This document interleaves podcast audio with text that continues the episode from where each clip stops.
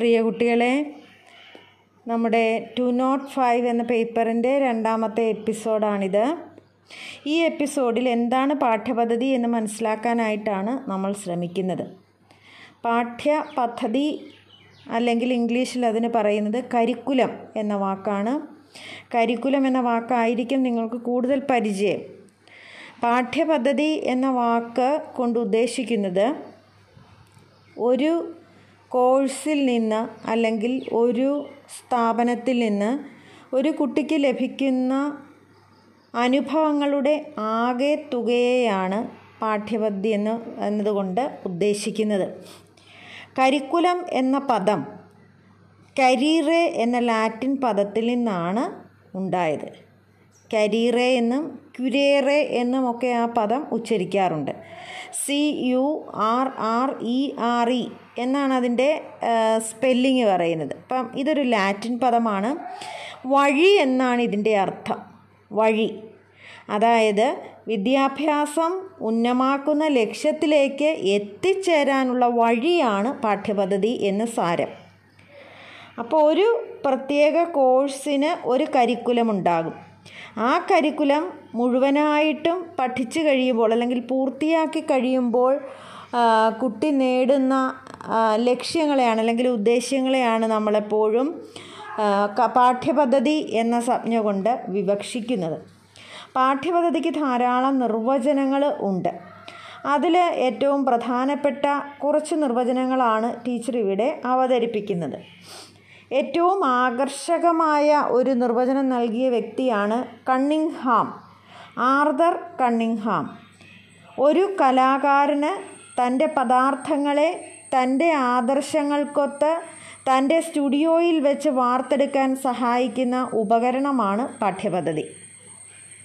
ഒരു കലാകാരന് അധ്യാപകന് തന്റെ പദാർത്ഥങ്ങളെ വിദ്യാർത്ഥികളെ തന്റെ ആദർശങ്ങൾക്കൊത്ത് ഉദ്ദേശ്യങ്ങൾക്കനുസരിച്ച് തന്റെ സ്റ്റുഡിയോയിൽ വെച്ച് വിദ്യാലയത്തിൽ വെച്ച് വാർത്തെടുക്കാൻ സഹായിക്കുന്ന ഉപകരണമാണ് പാഠ്യപദ്ധതി എന്നാണ് ആർദർ കണ്ണിഹാം പാഠ്യപദ്ധതിയെ നിർവചിക്കുന്നത്.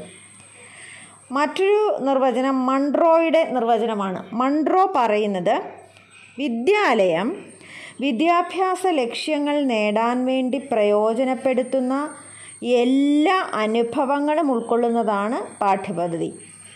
ഒരു വിദ്യാലയം വിദ്യാഭ്യാസ ലക്ഷ്യങ്ങൾ നേടിയെടുക്കാൻ വേണ്ടി പ്രയോജനപ്പെടുത്തുന്ന എല്ലാ അനുഭവങ്ങളും ചേരുന്നതാണ് പാഠ്യപദ്ധതി എന്ന് മൺട്രോ പറയുന്നു.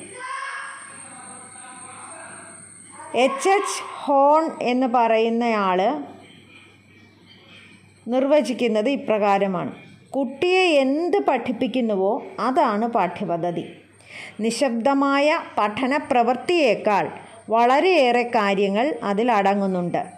പ്രവൃത്തികൾ സൃഷ്ടികൾ നേട്ടം അഭ്യാസം പ്രവർത്തനം എന്നിവയെല്ലാം ചേർന്നതാണ് പാഠ്യപദ്ധതി എന്ന് എച്ച്. എച്ച്. ഹോൺ പറയുന്നു.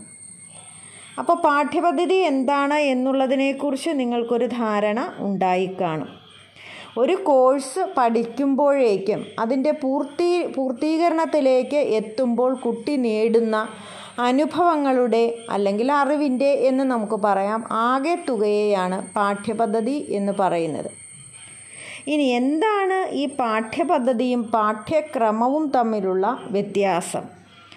ഇംഗ്ലീഷ് പദങ്ങളായിരിക്കും നിങ്ങൾക്ക് കൂടുതൽ പരിചിതമായത്. Curriculum and syllabus.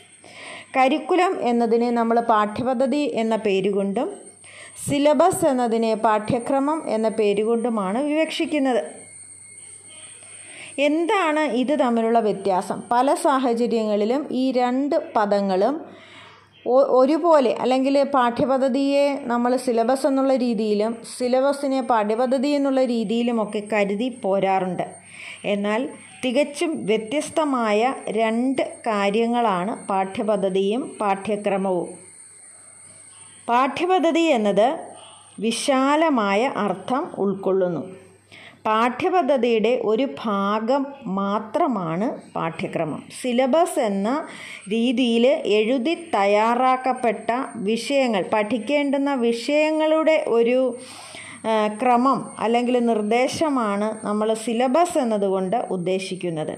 എന്നാൽ പാഠ്യ പദ്ധതിയിലാകട്ടെ ഈ പാഠ്യക്രമവും പാഠ്യ പ്രവർത്തനങ്ങളും പാഠ്യ അനുബന്ധ പ്രവർത്തനങ്ങളും എല്ലാം ചേർന്നതാണ് പാഠ്യപദ്ധതി എന്നത്.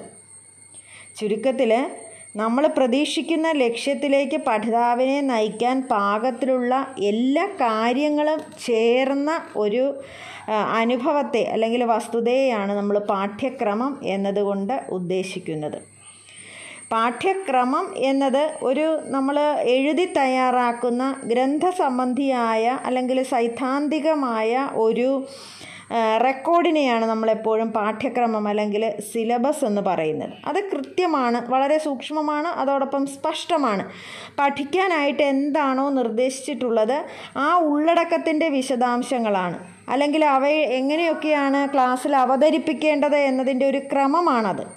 അതല്ലാതെ മറ്റൊന്നും പാഠ്യക്രമം വിഭാവന ചെയ്യുന്നില്ല. മറിച്ച് കരിക്കുലമാകട്ടെ അല്ലെങ്കിൽ പാഠ്യപദ്ധതി എന്നത് ഈ പാഠ്യക്രമവും ഉൾക്കൊള്ളുന്നു. അതോടൊപ്പം ഞാൻ മുൻപ് പറഞ്ഞതുപോലെ എല്ലാ അനുഭവങ്ങളും പാഠ്യ അനുബന്ധ പ്രവർത്തനങ്ങൾ പാഠ്യപ്രവർത്തനങ്ങൾ പാഠ്യക്രമം ഇതെല്ലാം ചേരുന്നതിനെയാണ് നമ്മൾ പാഠ്യപദ്ധതി എന്ന് പറയുന്നത്.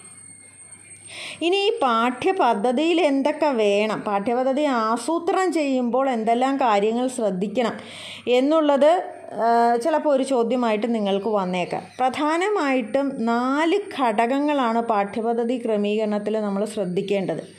അതിൽ ആദ്യത്തേത് ഉദ്ദേശ്യങ്ങളാണ്. എന്താണ് ഈ കോഴ്സിന്റെ ഉദ്ദേശ്യം അല്ലെങ്കിൽ പാഠ്യപദ്ധതിയുടെ ഉദ്ദേശ്യം?